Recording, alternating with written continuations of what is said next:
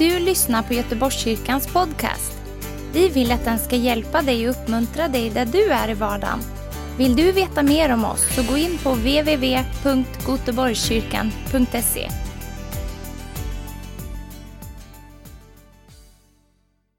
Tack för denna underbara applåd. Vilken värme i Guds hus. Fantastiskt härligt. Och ni barn får ha det superbra där nere, kids. Då ska vi hålla oss kring Guds ord en stund här. Härligt att se er allesammans. Vi har haft läger här i huset i helgen också, vilket har varit extra kul. Full fart verkligen. En sån där helg som bara går liksom som en, ett godståg. Dundrar fram. Och så ska det bli härligt att bara få prika för dig idag. Boris heter jag, som sagt en av pastorerna i pastorsteamet i församlingen här ifall du är ny och inte varit här förut. Gå ut ur din comfort zone. Och då ska jag säga det igen, gå ut ur din comfort zone och in i Guds comfort zone. Jag bara fick den här meningen, gå ut i din comfort zone och sen när jag började förbereda mig så bara kom det här till, härliga tillägget. Vi ska inte bara ut i något, eller hur? Utan vi ska också in i någonting.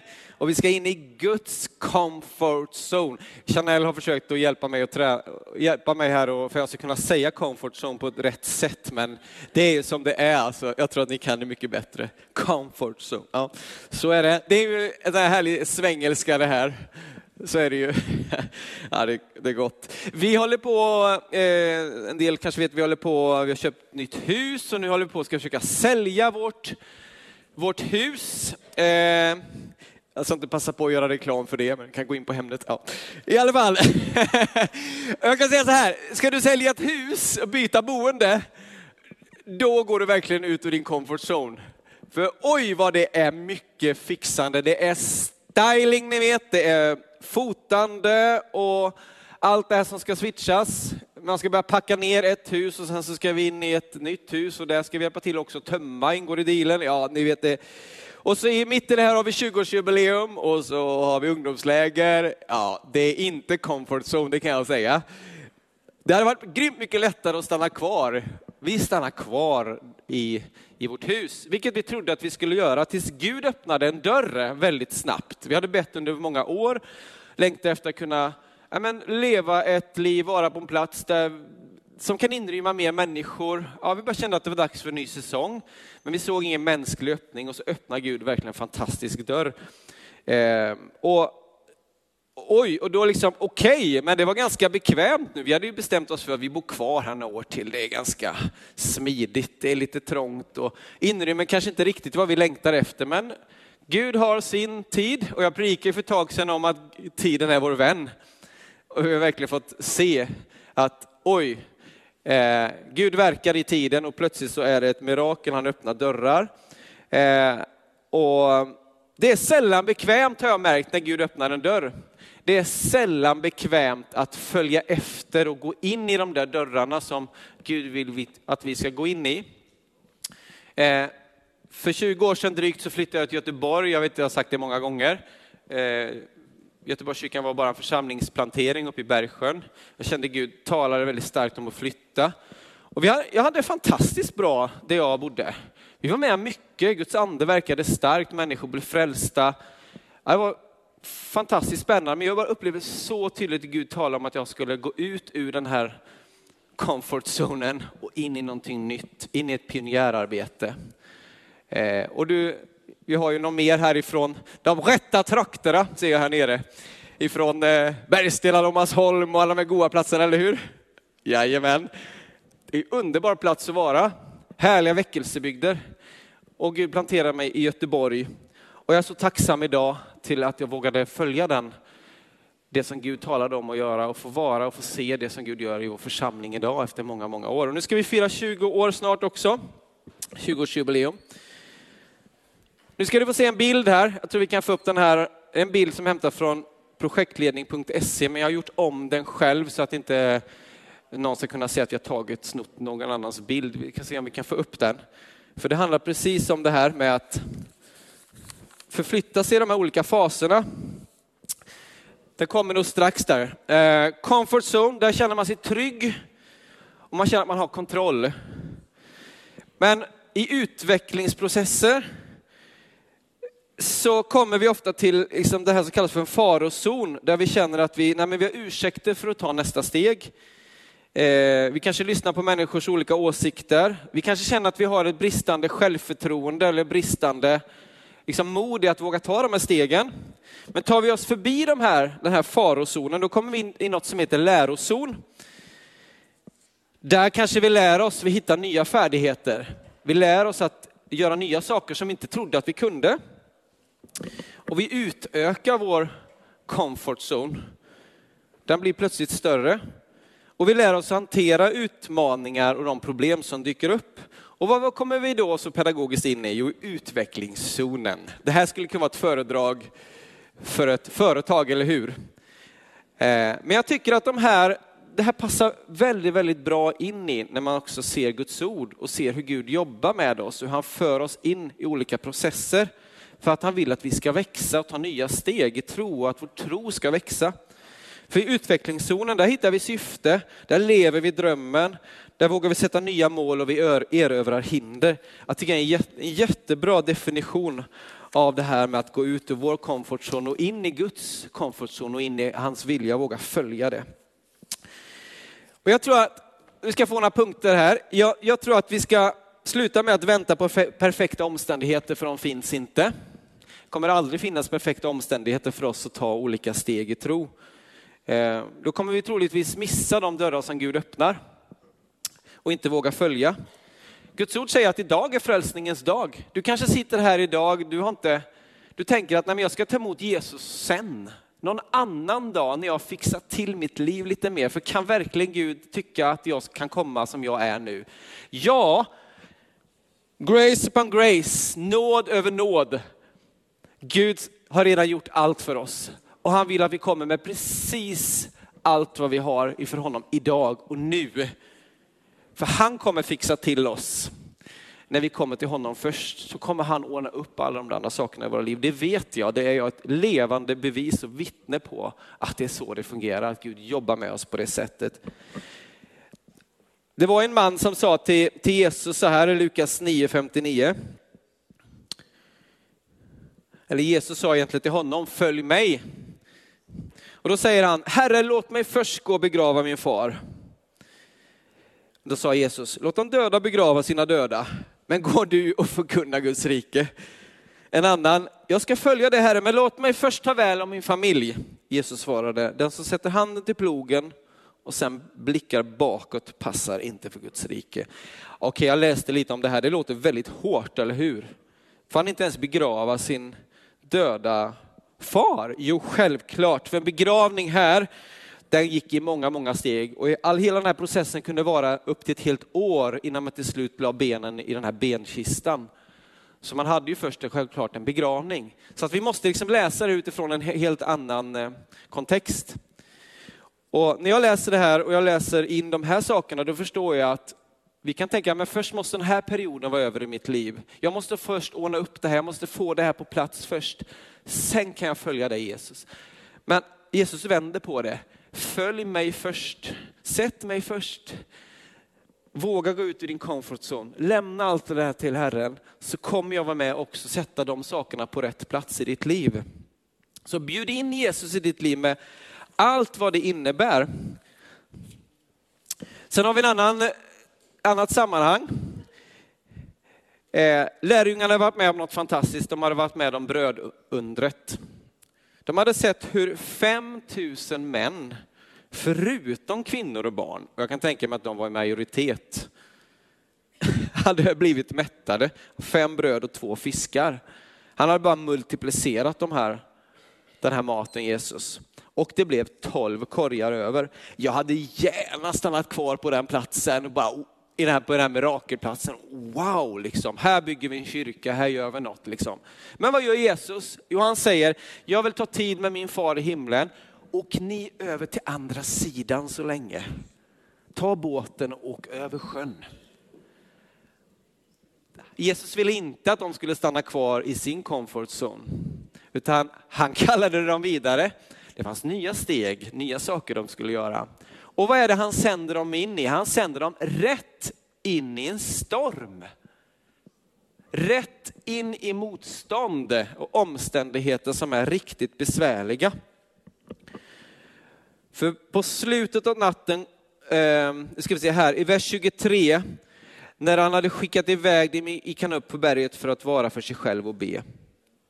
När det kväll, blev kväll var han ensam där och båten var redan långt från land och hårt ansatt av vågorna eftersom de hade motvind. Mot slutet av natten kom Jesus till dem gående på sjön. När lärjungarna fick se honom gå på sjön blev de förskräckta och sa, det är ett spöke! De trodde det var en vålnad, någon slags andlig uppenbarelse, andligt fenomen. Och de skrek av rädsla. Men genast sa Jesus till dem, var lugna, det är jag. Var inte rädda. Och då säger ju Petrus som är en impulsiv, det är väl underbart ibland med impulsivitet i Guds rike, eller hur?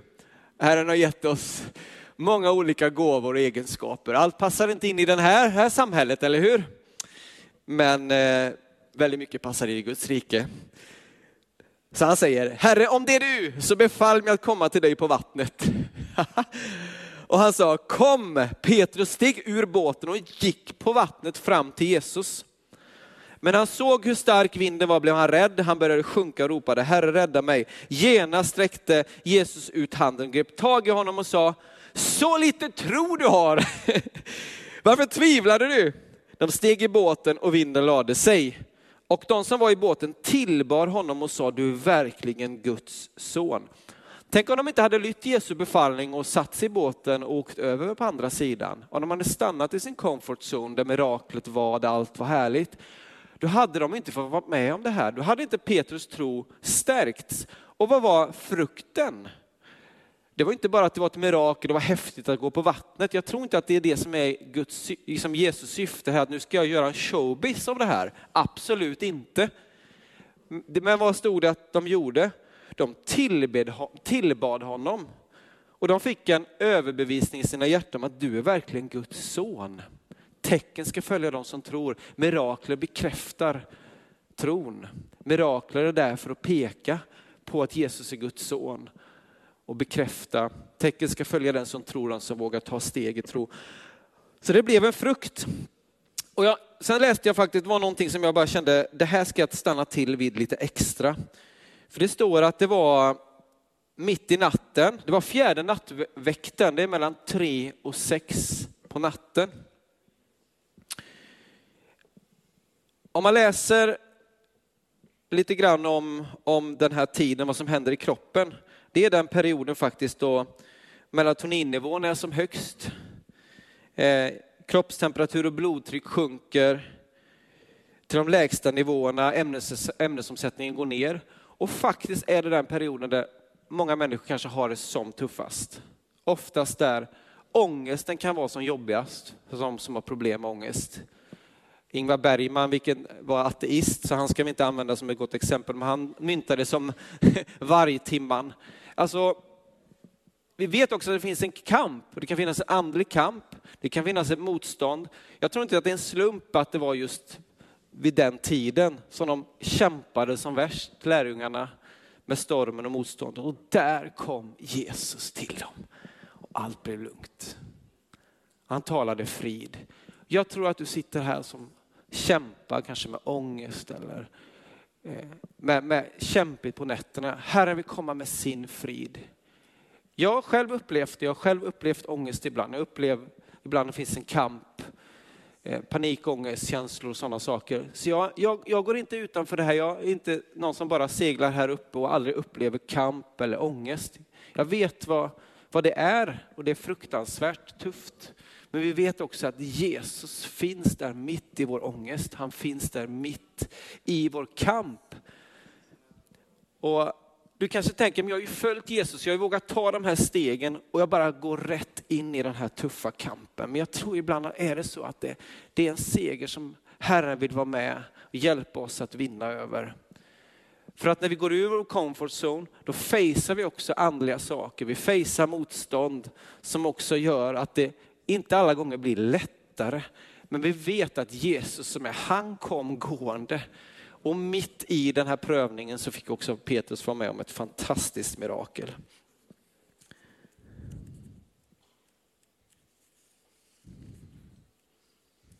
Jag tror att Gud vill leda oss vidare också som kyrka. Vi firar ju 20 år här nu, nästa söndag så har vi ju ett jubileum. Jag hoppas att du går in och anmäler dig så att du får mat och kan vara med och fira tillsammans med oss. Men jag tror att Gud vill leda oss vidare och jag tror inte att han vill att vi ska liksom stanna där vi är, utan han har vägar vidare för oss. Vi kan läsa om Jerusalemförsamlingen, den första församlingen. De upplevde faktiskt motstånd och förföljelse och det gjorde att de skingrades, men evangeliet spreds. Jag tror att, inte att Gud vill sända en förskingring och förföljelse bland oss, inte det jag säger. Men ibland är det så att han vill lite grann sätta oss i en situation där vi är lite, där vi kommer utanför det här vi är så bekväma med. För att vi också ska kunna växa, vi ska kunna komma vidare. Frågan är, är vi beredda? Är vi beredda som kyrka att gå utanför de här comfort zones, de här, den bekvämligheten som vi så lätt hamnar i. Är vi beredda på att Gud, om Gud leder oss vidare, att saker kommer se annorlunda ut? Att det kommer lukta annorlunda, det kommer låta annorlunda, det kommer kännas annorlunda. Och ni som är observanta, ni tänker att det låter ju precis som när vi fick barn där hemma, eller hur? Det luktade annorlunda. Det kändes definitivt annorlunda klockan fyra på natten när det låg någon och skrek så man undrar vem är det som ligger och skriker? Ska jag, ska jag kännas vid denna? Ja, jag är förälder. Vad är det som har hänt? Allt blev annorlunda. Huset blev annorlunda, möbleringen blev annorlunda. Det lät definitivt annorlunda också. Att vara kyrka och fortsätta vara kyrka och fortsätta våga följa Guds väg, det kan vara väldigt obekvämt tror jag. Och det kan bli väldigt obekvämt när vi vågar följa efter Jesus när vi ska över på andra sidan. Jag vet inte hur många som har sett Jesus Revolution. Det tog ett tag innan jag såg den, jag såg den, eh, streamade den. Och det var så, ni behöver inte räcka upp handen, men alltså vilken stark film.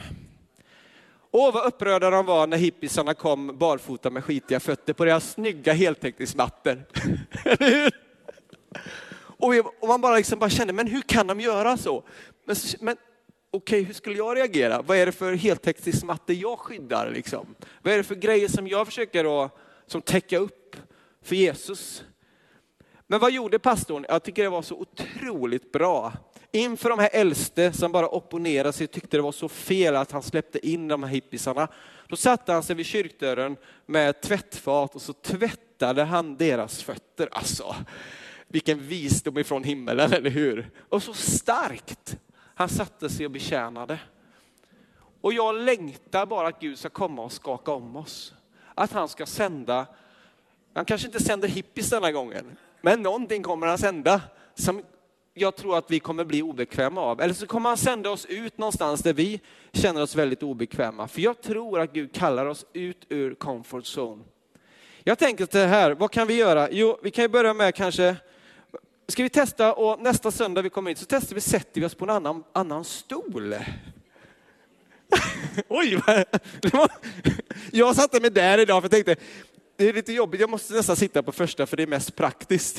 Men det är lite jobbigt för jag, men jag satte mig fall på en annan stol. Jag tänkte jag ska inte cementera mig. Kanske en ny frisyr eller någonting kan, kan man kanske fixa. Alla kanske inte har så lätt för det. Eh, så. Men okay, Gud, vad kan jag göra? Vad kan jag förändra? Vilka steg kan jag ta för att inte bara fastna i min bekväma stol? Liksom. Både bildligt och fysiskt, rent konkret. Vad kan jag göra för att liksom lose up, att kunna följa Jesus och kunna liksom vara beredd att ta de här stegen, att gå utanför mina bekvämlighetszoner, att kunna våga följa när Jesus talar. Ska jag gå fram till den? Ska jag göra det? Vad vill du Gud att jag ska göra? Eller du kanske känner så här, men jag kanske ska gå in och ta ansvar för något i kyrkan. Och då kommer ju den här äh, bilden Um, hitta ursäkter, påverkas av andra åsikter, bristande självförtroende. Du kanske känner, men vem är jag? Nej, jag kommer inte klara det. Jag har aldrig gjort något sånt. Gud kommer hjälpa dig. Du kommer hitta sätt att kunna lösa den uppgiften. Om du bara vågar ta ett steg i tro. Jag, räkna med mig, jag vill ta ansvar för det här, jag vill göra det här, jag vill hjälpa till med det här. Det är kanske något som du ska gå in i, något som du bara ska ta tag i. Liksom. Ja, men nu är det dags, jag ska, jag ska börja ta ansvar för att det finns en föräldralounge här ute för små, de som har småbarn. Jag ska se till att det fylls upp med barnmat i kylskåpet så att det finns gratis att ta när småbarnsfamiljer kommer och att allt är ordning. Eller jag bara ska hjälpa till och vara, stå med värdarna, se till att människor bara känner sig riktigt välkomnade. Eller gå in och hjälpa till med barnen. Vi har redan jättemånga som betjänar. Men jag tror du kanske sitter här och känner att du längtar efter att ta ett steg men du funderar på, är jag verkligen rätt person? Duger jag? Kan jag verkligen? Ja, du kan! Och Gud kommer hjälpa dig. Han kommer lära dig. Och det finns massa människor här där vi bara kan hjälpa varandra att växa och våga ta nya steg, våga lära oss nya grejer. Jag menar, handen upp, hur många av oss här som gör olika saker, och ansvar för saker i kyrkan, hur många av oss kunde det? Det är väl inget vi bara kan, det är något vi har fått lära oss, eller hur? Ja, du kanske får ett nytt arbete och bara känner, hur ska jag klara av det här arbetet? Och det sitter ju många här med erfarenhet som vet att Gud var med och hjälpte. Jag lärde mig det där dataprogrammet eller jag lärde mig de här olika strukturerna. Jag, jag lärde mig hur man skulle utföra den här uppgiften. Jag tror vi ska liksom bara våga lite mer. Våga gå utanför comfort zone. Men så kallar jag oss också Gud oss då in i någonting. Och jag ska ta den här sista stunden här om att tala om vad Gud eh, vad det innebär att kanske gå in i kom, hans comfort zone. Då. Ja, men nu lämnar allt det trygga, vi lämnar stranden, vi åker ut på båten. Vi utsätter oss för det här, Jesus kallar, ja, men jag, jag är med, jag vill. Liksom. Vad vill han då kalla oss in i? Vad, vad är det liksom för någonting han vill sätta oss in i för någonting? Ja, det första jag skulle säga är att, att han säger att vi ska komma till honom. Och alla som arbetar och är tyngda av bördor ska komma till Jesus. För då ska han ge oss vila. Ja, men sa du inte precis att vi skulle komma igen nu, ta ansvar, jobba? Nej, jag sa inte att på det sättet. Utan liksom, våga ta ett steg och göra något som du kanske inte vet hur du ska göra. Men ta då på dig Guds ok, inte ditt egna ok i detta. Ta på er mitt ok står det i Matteus 11, 29. Och lär om mig, säger Jesus. För jag är mild och ödmjuk i hjärtat. Wow, vi behöver inte vara rädda för att göra fel. Herren är barmhärtig. Han lyfter oss. Då ska ni finna ro för era själar. Ro, det är anapauso. Förstår vi var paus kommer ifrån? Det är en aktiv verbform, ro. Det ska finnas ro. Alltså det är en pågående vila, ett pågående tillstånd om att vara i vila och frid hos Herren. Som en slags välförtjänt paus kan man också översätta det som. För mitt ok, säger Jesus, är milt och min börda är lätt. Ok, vad är det för något? Jag tänkte ju direkt på det här när man bär vattenhinkar. Men det här har faktiskt mer med att göra när några oxar drar någon vagn eller en plog. Och det oket det bestod av att man var två, det var liksom en trägrej över två oxar. Och ofta läste jag här, i kärnbibeln så stod det så här, att ofta så var det en, liksom en äldre oxe, mer erfaren, och en yngre som var under uppträning. Wow, vad starkt. Tänk att vi får dela ok med Jesus, ta på oss hans ok. Vi får lära av honom. Han får vara med och dra det tunga lasset, vi får gå med. Alltså då får det här med ok ett annat perspektiv. För det, när jag hör ordet ok, då tänker jag att det är något tungt. Vi ska liksom ta av alla tunga ok. Det är inget tungt ord, ok. Det är ett milt, det är ett lätt ok. Det är lätt att bära. Varför? Jo, för att vi underordnar oss Jesu auktoritet. Vi underordnar oss honom, går med honom, följer honom. Då är det ju han som är där och leder och drar det tunga lasset och vi får lära oss att gå tillsammans. Visst är det fantastiskt?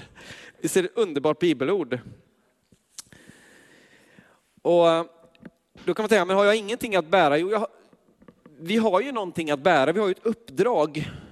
Men det är en oerhört stor skillnad om vi lägger det uppdraget på oss själva eller bara lyssnar till vad alla andra säger och hur vi ska göra och allting. Och så går vi under det här, vårt egna eller andras ok. För vi ska ju ställa oss under i tjänst, liksom, att följa Herren och han har ett uppdrag för oss. Och han vill att vi ska ta de här stegen. Sen ska vi också använda våra gåvor. Att gå in i Guds comfort zone, det är ju det är inte att tänka att nej men jag är inget, jag kan inget, utan det är att ta fram våra gåvor, ta fram det Gud har gett dig och mig och att våga använda dem. Det är faktiskt att vara i Guds comfort zone. Och jag tänkte ju direkt på David och Goliat. Jag tycker det är så klockrent. David gick verkligen ut i comfort zone och faceade en jätte, en gigant som stod och hånade Israels folk och Israels armé. Men han gick in i, eller stannade om så att säga, gick in i Guds comfort zone för sitt liv, David. Och vad var det? Jo, han använde sina gåvor.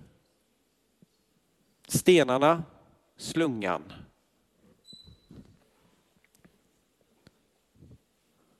Men vad gjorde han innan? Han testade någonting annat.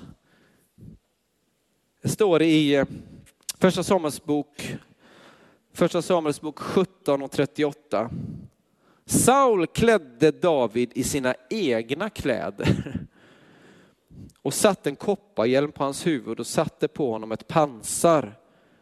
David band Sauls svärd om sig utanpå kläderna och försökte gå med det.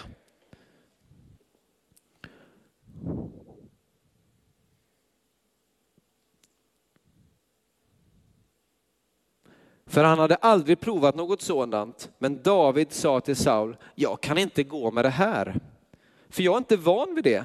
Så han tog av sig det. Han tog sin stav i handen, valde ut åt sig fem släta stenar ur bäcken, lade dem i fickan på sin hederväska, tog sin slunga i handen, så gick han fram mot Filisten. Samtidigt gick Filisten framåt och kom allt närmare David och hans sköldbärare gick framför honom. När Filisten såg upp och fick se David föraktade han honom. För David var bara en pojke, rödkindad och vacker.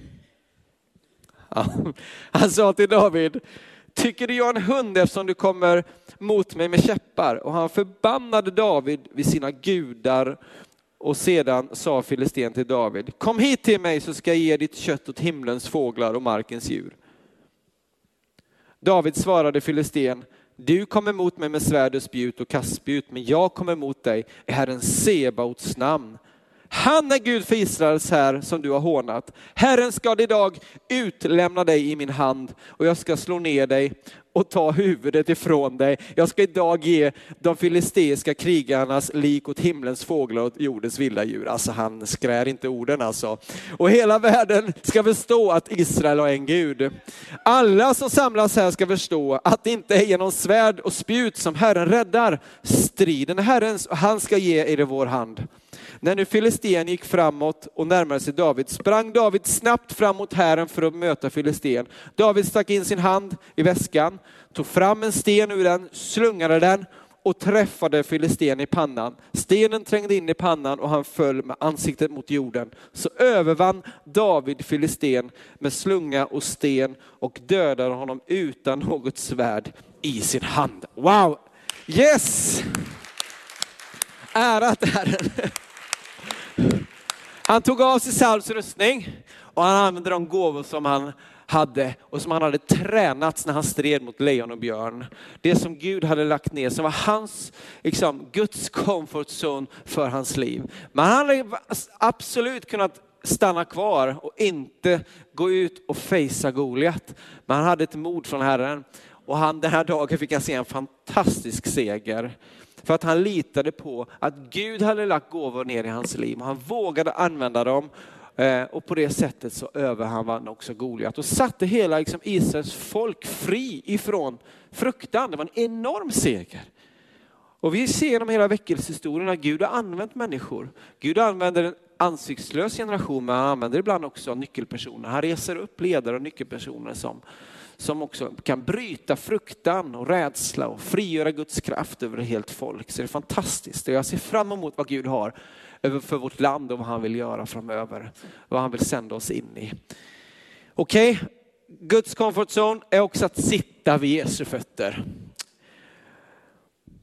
Att kunna prioritera rätt i stunden. Marta hon sprang runt och servade och fixade. Och Maria hon bara satte sig där vid Jesu fötter. Och hon, Marta störde ju sig så på Maria att hon inte hjälpte till. Åh, jag kan känna igen mig i Marta. Eller hur? Det är ingen, ingen överraskning. Jag vet, praktiker. Men vad behöver jag lära mig? Jag behöver lära mig att kunna se, prioritera rätt i, i, i stunden. Nu är det inte dags, nu är det inte tid att springa runt och fixa. Nu ska du bara vara vid, vid Jesu fötter. Nu är det dags att stanna upp och lyssna till den människan. Nu är det dags att stanna upp och lyssna till Herren. Och här tror jag verkligen är att komma ut ur vår comfort zone. Vi kan bli så inne i att bara göra, ni vet. Vi bara gör. Vi bara blir som robotar. Ja, men jag måste göra min syssla, jag måste göra min uppgift, jag måste göra det här. Och så bara kanske, jag ska bara stanna upp. Du ska säga något till någon eller du ska bara hjälpa någon. Du ska se det där barnet, du ska göra det där. Och hur viktigt det är tror jag att, att vi är så mjuka. Att vi inte bara kör på. Det är likadant med våra möten. Vi vill lyssna in Guds ande. Vi vill kunna lyssna in vad Gud vill göra. När vi är ute i vårt arbetsliv. Det är så lätt, vi behöver bara göra färdigt liksom. Vi behöver bara bli klara och vi bara liksom skruva färdigt. Men så kanske man bara ska stanna upp, lyssna till någon. Det är någon man kanske bara ska liksom ge ett ord till. Det är någon man bara ska hjälpa. Det är någon man kanske bara ska låta gå före i kassakön även om man är stressad. Det är kanske någon man ska bara betala för. Eller, ni vet, bara göra någon sån där liten grej som så många gånger kan göra sån enorm skillnad, öppna sådana fantastiska dörrar. Marta, Marta, du bekymrar dig och oroar dig för så mycket, men bara ett är nödvändigt. Maria har valt den goda delen och den ska inte tas ifrån henne. Att sitta vid någons fötter, det handlar också om att vara någons lärjunge. Vi läser att Paulus satt vid Gamaliels fötter fötter. Det var en väldigt stark signal också av att visa att jag vill följa dig, jag vill lyssna, jag vill vara din lärjunge. Och det var också det Maria sa till Jesus när hon satt där att jag vill, jag vill vara din lärjunge, jag vill följa dig. Det fanns ett lärjungaskap. Jag tror vi behöver hitta platsen vid Jesu, Jesu fötter. Och sist Hebreerbrevet 4. När nu ett löfte finns kvar om att få komma in i hans vila, låt oss då akta oss så att ingen av er visar sig gå miste om det. Evangeliet har förkunnats för oss liksom för dem, men de hade ingen nytta av ordet. Eh, ordet de hörde eftersom det inte smälte samman i tro med dem som lyssnade. Det är vi som tror som går in i vilan. Herren säger, jag svor, så svor jag min vrede, de ska aldrig komma in i min vila. Ändå har hans verk stått färdiga sedan världens skapelse. Här binds trons lydnad och vila ihop. Alltså Guds comfort zone och vår lydnad till Herren samman. Där vill han föra oss in i en, ett liv en livsstil där vi får leva i Herrens vila. Och Herrens vila är inte passiv. Men aktivitet behöver inte för den sakens skull heller innebära produktivitet i Guds rike. Och det är det här som är så viktigt, att det som vi ibland tänker som aktivitet, ja men det, det, är liksom, det måste bara vara aktivitet för det är produktivt. Det är inte alltid att det är Herrens produktivitet. Ibland kan det bara vara att vara helt stilla. Men Herrens vila, där vi lever i hans vila, är i hans lydnad. Den kan vara enormt aktiv. Om vi tänker David och Goliat. David var i Herrens vila det var troligtvis där han fick modet. Han kände sin Gud och han vågade steppa ut. Det var sannerligen aktiv. Men här tror jag att vi har ett samhälle som bara vill föra oss in i en sån stress och föra oss bort ifrån att leva i Herrens vila. Men jag tror att om vi ska kunna leva ett liv utanför vår egen comfort zone, då behöver vi hitta den här, hitta den här platsen. Jag ska bara be lovsångarna, ni får gärna komma upp. Och jag ska lämna över till er och lämna över till Jonathan. Och så vi se vad Herren vill göra, vad Herren vill göra i våra liv, vad han vill tala. Han har kanske talat någonting speciellt till dig. Något steg som du ska ta. Det kanske är saker som stolar som vi sitter i, en stol du sitter i, någon plats där du bara ska liksom lämna idag. Och våga släppa det kända, det bekväma, det säkra för att följa Jesu ord och Jesu kallelse för dig. De stegen som du ska ta ut in i hans comfort zone idag för ditt och mitt liv. Och jag längtar efter att Gud kom, skaka om oss, blås på oss. De här kommande 20 åren, om vi tänker 20 år framåt. Herre, vad vill du göra? Vad vill du sända? för väckelse, för förnyelse? Vad vill du sända oss ut i? Vad vill du att vi ska få betyda för den här staden, för människorna i Göteborg, för andra platser? Vad vill du sända oss? Dela inte efter att vi ska verkligen få sträcka oss efter. Att vi ska våga lämna vår trygga och säkra hamn. För Gud har nya uppdrag. Gud har en kallelse för oss som församling. Och det vill jag ägna tid åt att lyssna in och söka Herren för. Jag vill tacka Gud för det som ligger bakom. Det kommer vi göra nästa helg. Vi kommer vara oerhört tacksamma för alla segrar. Svårigheterna vi har gått igenom när vi har sett hur Herren varit trofast. Men framför allt så vill jag att det här ska få bli en söndag, en framtidssöndag där vi får se framåt. Där vi får sträcka oss efter vad Gud har framåt för oss och vad han vill göra. Amen. Tack.